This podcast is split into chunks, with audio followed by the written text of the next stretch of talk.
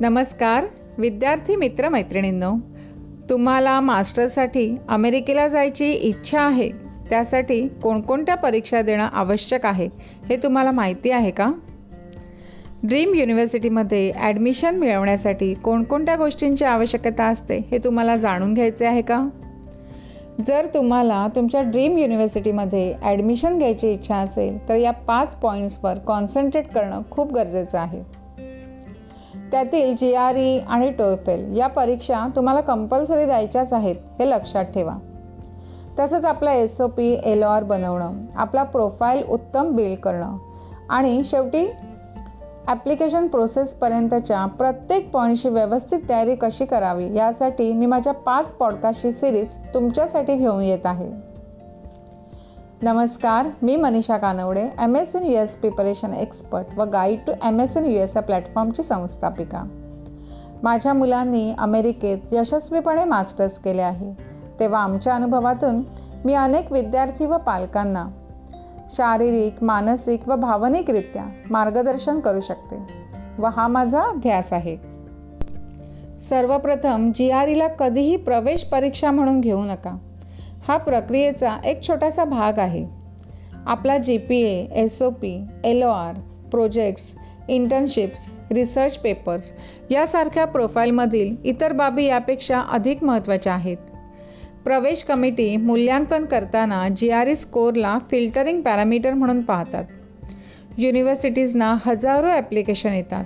यातील प्रत्येक ॲप्लिकेशन वाचणं हे अशक्य असतं, म्हणून ॲप्लिकेशन वाचण्यासारखे आहे की नाही हे ठरवण्यासाठी ते जी आर ई स्कोअरचा वापर करतात.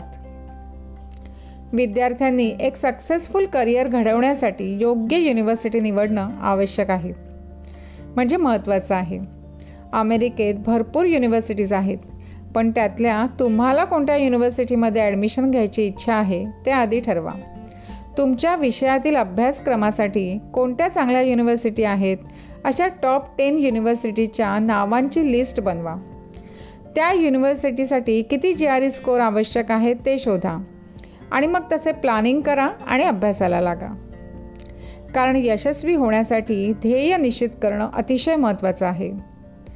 चांगल्या किंवा प्रतिष्ठित कॉलेजला प्रवेश मिळाल्याने पुढे इंटर्नशिप, जॉब शोधताने आपल्याला नक्कीच मदत होते. या पॉडकास्टमध्ये आपण जी आर ई परीक्षेबद्दल विस्ताराने जाणून घेऊयात. आधी जी आर ईचा फुल फॉर्म काय ते आपण बघूयात. जी आर ईचा फुल फॉर्म आहे ग्रॅज्युएट रेकॉर्ड एक्झामिनेशन, आणि ही परीक्षा अमेरिकेतील educational testing service E T S या संस्थेतर्फे घेतली जाते. जी आर ई परीक्षेमध्ये तीन विभाग असतात. एक असतो वर्बल रिझनिंग, यात विद्यार्थ्यांचे इंग्रजीचे ज्ञान आजमावले जाते. दुसरा असतो ॲनालिटिकल स्किल्स. या विभागासाठी विद्यार्थ्यांना चांगले मार्क्स मिळवण्यासाठी भरपूर प्रॅक्टिस करण्याची आवश्यकता असते. तिसरा असतो क्वांटिटेटिव्ह रिझनिंग. हा विभाग पूर्णतः मॅथमॅटिक्स, गणिताशी संबंधित आहे. या परीक्षेच्या माध्यमातून विद्यार्थ्यांचे ॲनालिटिकल स्किल्स म्हणजेच विश्लेषणात्मक कौशल्य, इंग्रजीवरील प्रभुत्व तसेच संख्यात्मक क्षमता जाणून घेण्याचा प्रयत्न केला जातो. ही परीक्षा कम्प्युटरच्या सहाय्याने देता येते, मात्र ज्या ठिकाणी कम्प्युटर उपलब्ध नाहीत अशा ठिकाणी ती रायटिंगमध्येही देता येते. पण विद्यार्थ्यांनी एक गोष्ट लक्षात ठेवावी की कम्प्युटर बेस्ड एक्झाम देणं केव्हाही प्रेफरेबल आहे, पण ज्या ठिकाणी computer based testing facilities available नाहीत तेच पेपर बेस्ड एक्झाम देऊ शकतात. या परीक्षेसाठी थ्री आर्स फॉर्टी फाय मिनिट्सची वेळ असते. जी आर ई परीक्षेची फी ही टू थर्टीन अमेरिकन डॉलर एवढी आहे, दोनशे तेरा अमेरिकन डॉलर.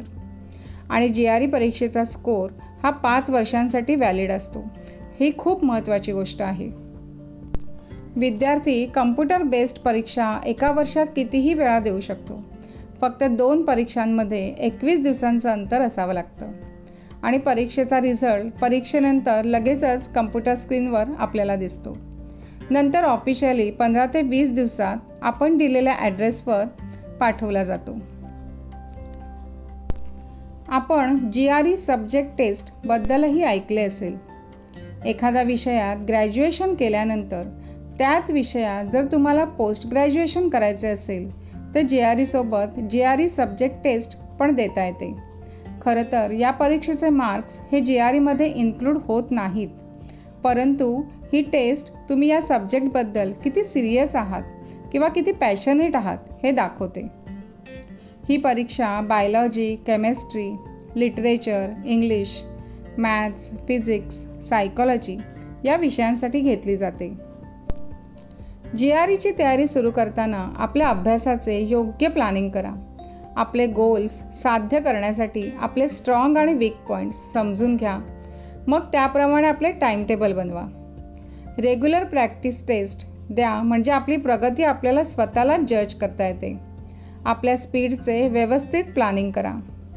यापुढील पॉडकास्टमध्ये आपण टोएफेल या परीक्षेविषयी सविस्तर जाणून घेऊयात.